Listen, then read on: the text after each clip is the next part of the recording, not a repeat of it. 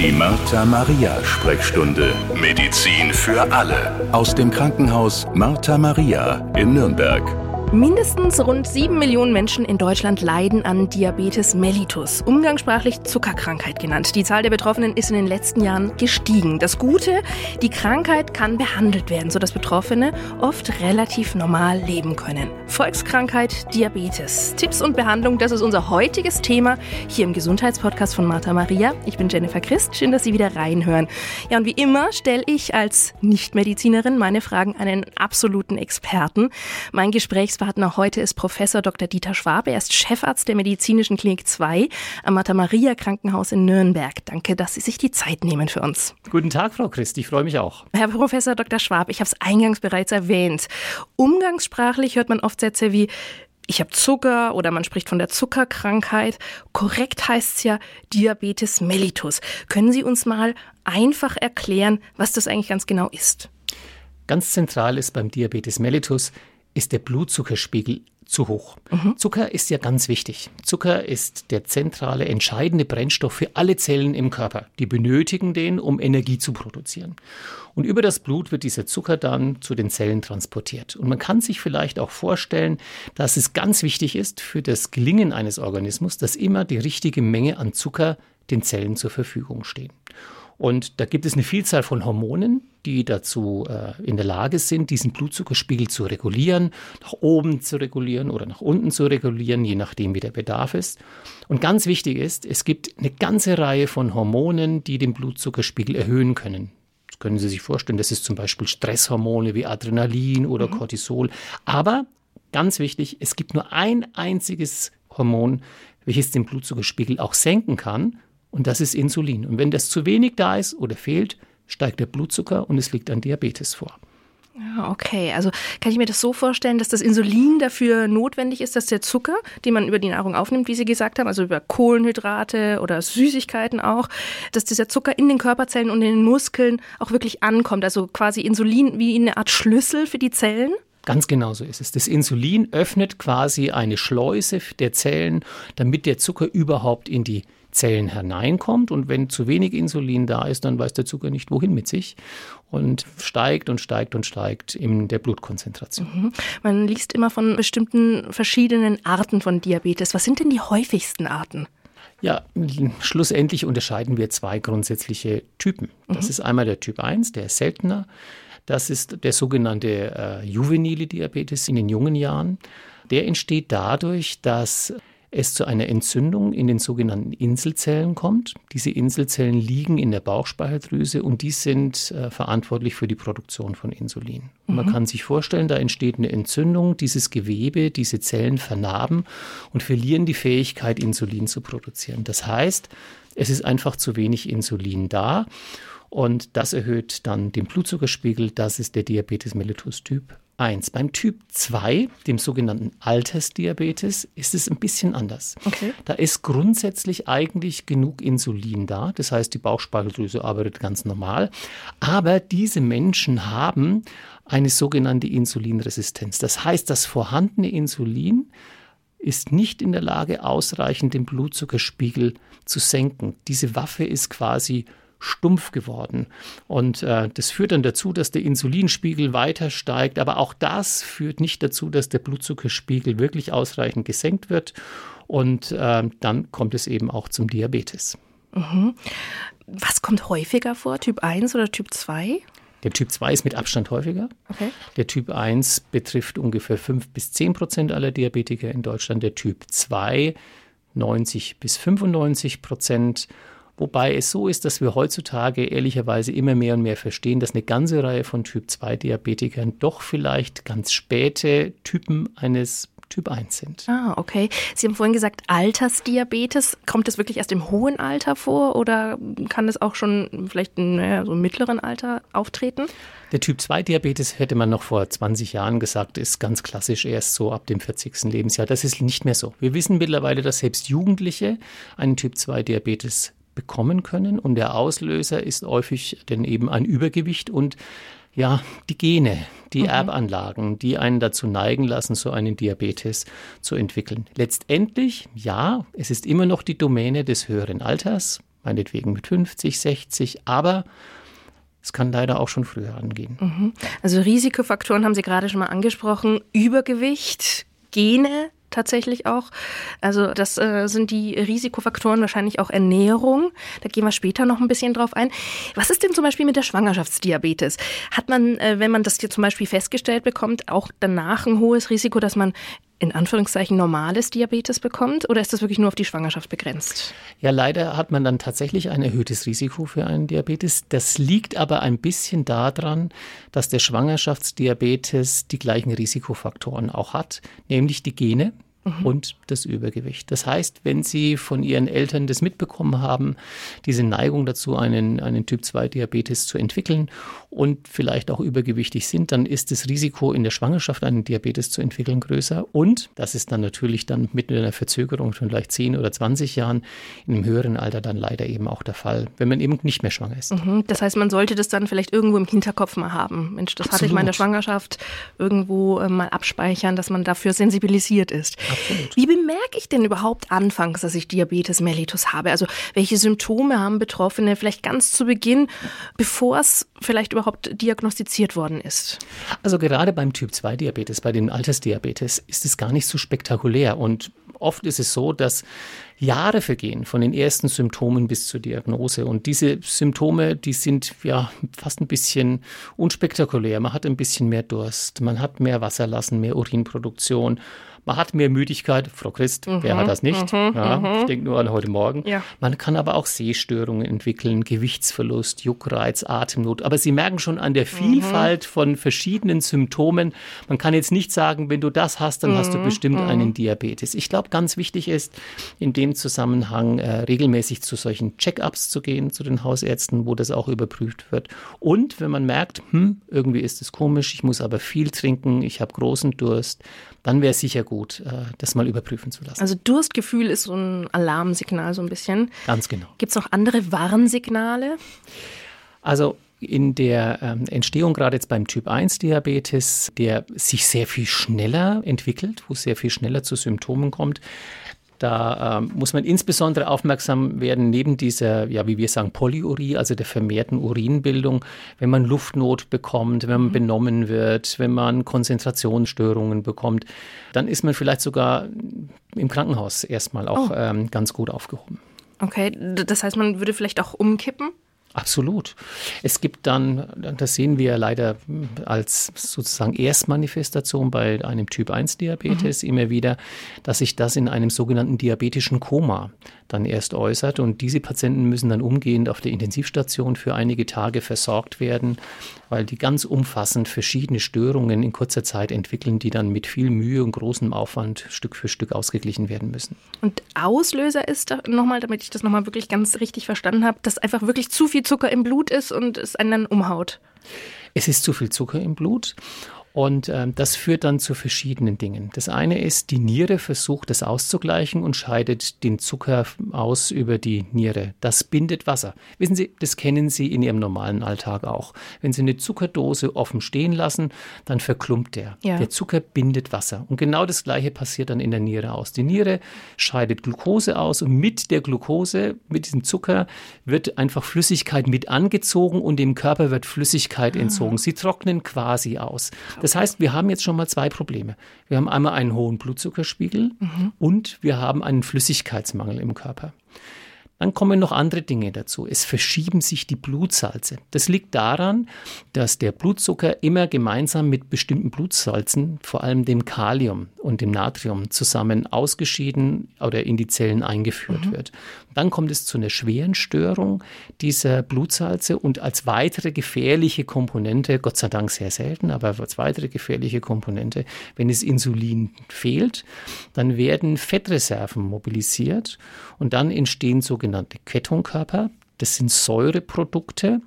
Und dann übersäuert der Körper massiv. Mhm. Und das ist ein weiterer Punkt, weshalb das dann zu lebensbedrohlichen Situationen kommen kann. Okay, das mit der Zuckerdose, das fand ich jetzt sehr plakativ erklärt. Vielen Dank dafür. Da kann man sich das wirklich gut vorstellen. So schlimm soll es und darf es natürlich erstmal überhaupt gar nicht werden. Wenn wir uns jetzt einfach mal eine Patientin ganz ähm, bildlich vorstellen, die vielleicht erste Symptome hat, zum Hausarzt oder zur Hausärztin geht, wie findet man denn raus, ob diese Patientin an Diabetes mellitus leidet? Und ja, ganz wichtig, wie kann den Betroffenen dann geholfen werden? Also es gibt letztendlich drei Schlüsselwege, wie die Diagnose gestellt werden kann.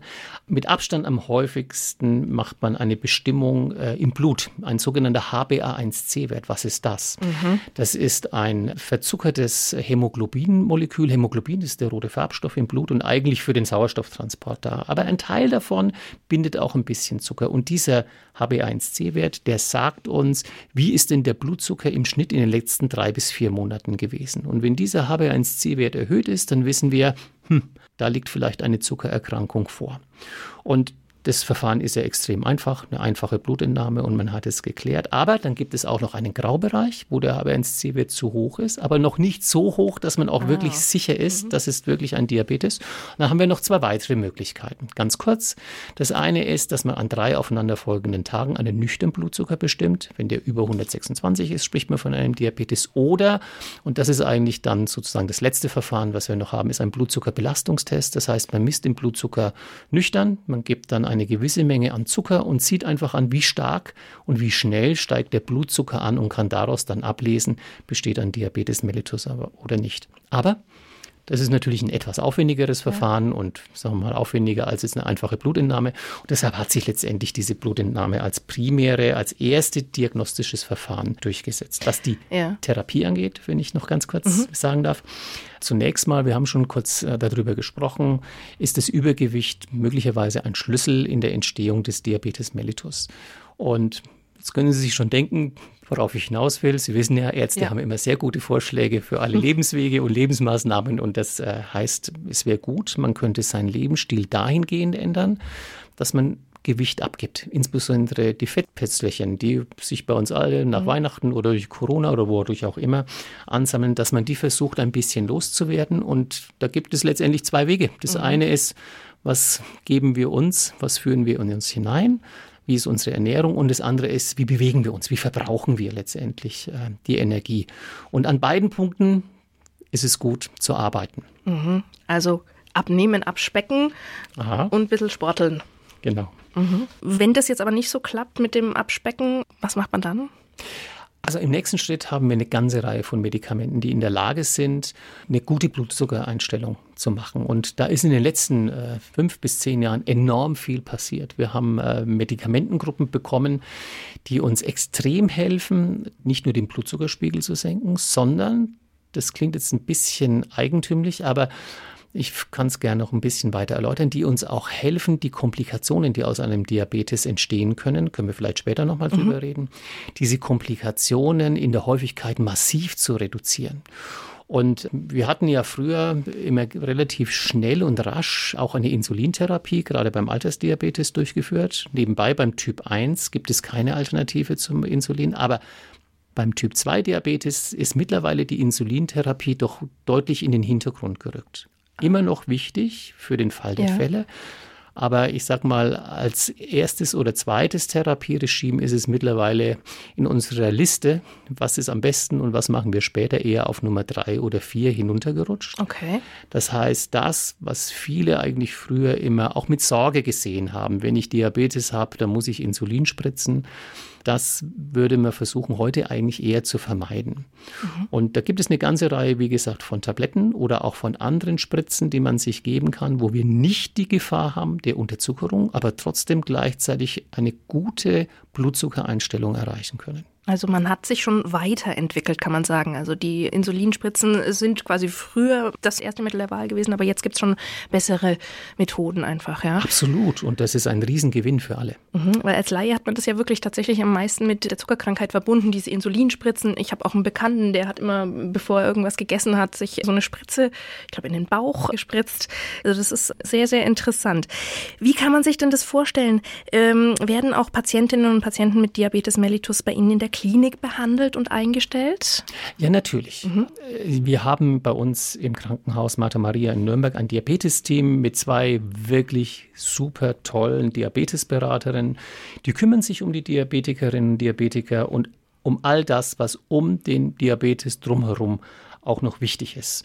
Da gibt es natürlich die Aspekte der Ernährung, die Blutzuckermessung und, und, und, und, und. Und letztendlich ist das Ziel dieser sogenannten Schulungen, all die Betroffenen damit vertraut zu machen, mit den Dingen, die sie für zu Hause und für ihr Leben benötigen. Letztendlich muss man sagen, gibt es ja zwei verschiedene Gruppen, die wir betreuen bei Patienten mit Diabetes bei uns im Krankenhaus. Nämlich eine, die einfach einen Diabetes haben als eine sogenannte Nebenerkrankung. Das heißt, die kommen eigentlich wegen was ganz anderem, okay. zum Beispiel wegen einer Schilddrüsenoperation und da ist eben außerdem noch ein Diabetes da. Da ist es immer gut, finde ich, ja. noch ein doppeltes Netz zu haben. Ja.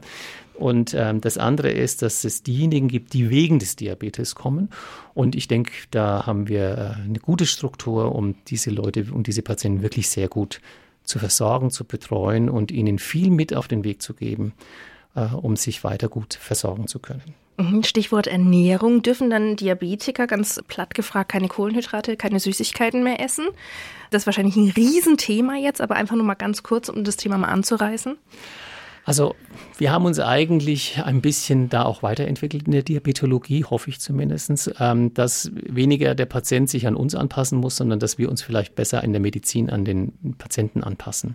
Und äh, man hat zum Beispiel die ganze früheren Diabetikerprodukte, ich weiß nicht, ob Sie sich daran Klar. erinnern können, mit ja. Diabetiker-Marmelade und Diabetiker-Schokolade, die haben wir ja komplett verlassen, schon vor vielen Jahren. Die gibt es nicht mehr. Ach, tatsächlich. Tatsache ist natürlich, dass Kohlenhydrate den Blutzuckerspiegel steigern. Und wir müssen dann halt unterscheiden zwischen guten und schlechten Kohlenhydraten.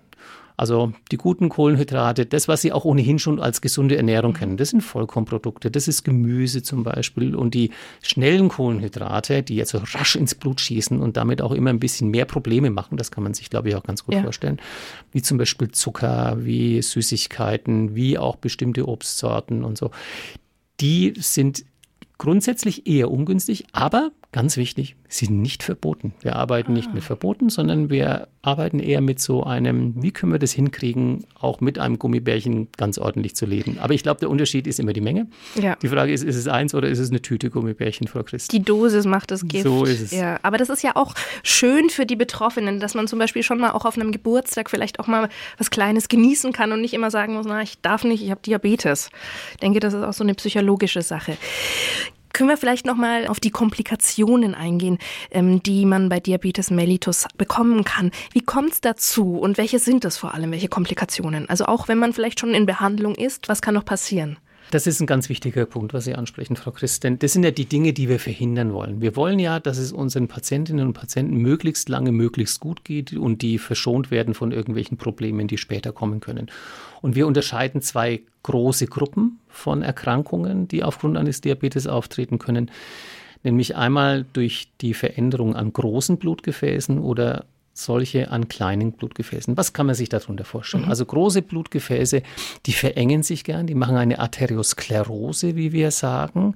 Das heißt, dass Blutgefäße, Blutarterien enger werden und dann fließt einfach weniger Blut zu den Organen und das führt dann zu Problemen an diesen Organsystemen, weil die brauchen einfach Sauerstoff, welches im Blut gebunden ist. Welche Erkrankungen sind das? Das ist zum Beispiel das Herz. Das heißt, das kennen alle, wenn die Herzkranzgefäße ja. verengt sind, zum Beispiel durch einen Diabetes, kann es zur verschiedenen Herzerkrankungen bis hin zum Herzinfarkt kommen. Wenn die Blutgefäße hin zum Gehirn verengt sind, kann es zu einer Durchblutungsstörung des Gehirns kommen, also zu einem Schlaganfall. Oder wenn die Gefäße verengt sind, hin zu den Beinen, dann kann es zu einer sogenannten Schaufensterkrankheit kommen. Was ist eine Schaufensterkrankheit? Eine Schaufensterkrankheit nennt man eine Störung, eine Verengung der Blutarterien hin zu den Beinen, die dazu führt, dass man nach einer gewissen Zeit einfach nicht mehr laufen kann, weil die Kraft fehlt in den Beinen. Mhm. Das heißt, das sind diejenigen Menschen, die quasi in der Innenstadt von einem Schaufenster bis zum nächsten laufen, dann stehen bleiben müssen, weil sie einfach nicht mehr können. Dann zum mhm. nächsten Schaufenster, dann stehen Daher. bleiben. Mhm. Also da ist die Gehstrecke eingeschränkt und das ist durch diese großen Blutgefäße bedingt. Mhm, ich habe mal irgendwo gelesen, dass Frauen tatsächlich häufiger von diesen Begleiterkrankungen bei Diabetes betroffen sind. Ist das wirklich so? Ja, das scheint tatsächlich der Fall zu sein. Jetzt ist natürlich die Frage, warum ist das so? Ich denke, wir müssen einfach mal sehen, dass Männer von diesen Erkrankungen auch ohne Diabetes häufiger betroffen sind als Frauen.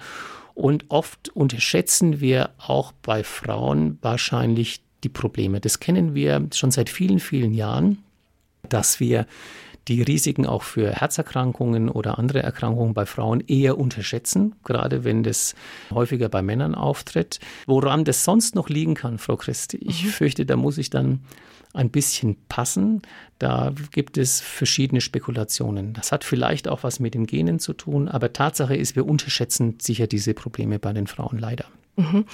Sie sind ja der Experte, haben ganz, ganz viel Erfahrung mit der Thematik Diabetes. Kann man denn gut lang und vor allem relativ beschwerdefrei leben, trotz der Diagnose Diabetes mellitus? Selbstverständlich kann man das. Das wollte ich hören.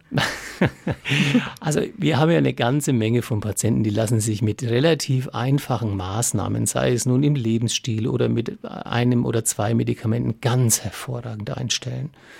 Zur Wahrheit gehört auch, das ist jetzt so die andere Seite, dass es auch Patientinnen und Patienten gibt, die doch eine ganz intensive Betreuung benötigen. Einfach weil sie eine andere Erbanlage vielleicht noch haben oder andere Risikofaktoren noch dazukommen, wie hoher Blutdruck, Fettstoffwechselstörungen und andere Dinge mehr. Die brauchen dann eine ganz besondere Zuwendung. Aber die Botschaft muss bleiben, völlig klar, für die schweren Sachen, dafür sind wir ja da. Ja. Es ist unsere Aufgabe, für diese Menschen, für diese Patientinnen und Patienten alles zu tun, damit auch sie ein gutes Leben haben und die anderen, die sollen auch ein gutes Leben haben. Mhm. Das heißt, wenn es gut läuft, kann man einigermaßen normal leben, arbeiten, Sport machen, reisen und so weiter und so weiter? Absolut. Und wir werden alles dafür tun, dass es auch so bleibt.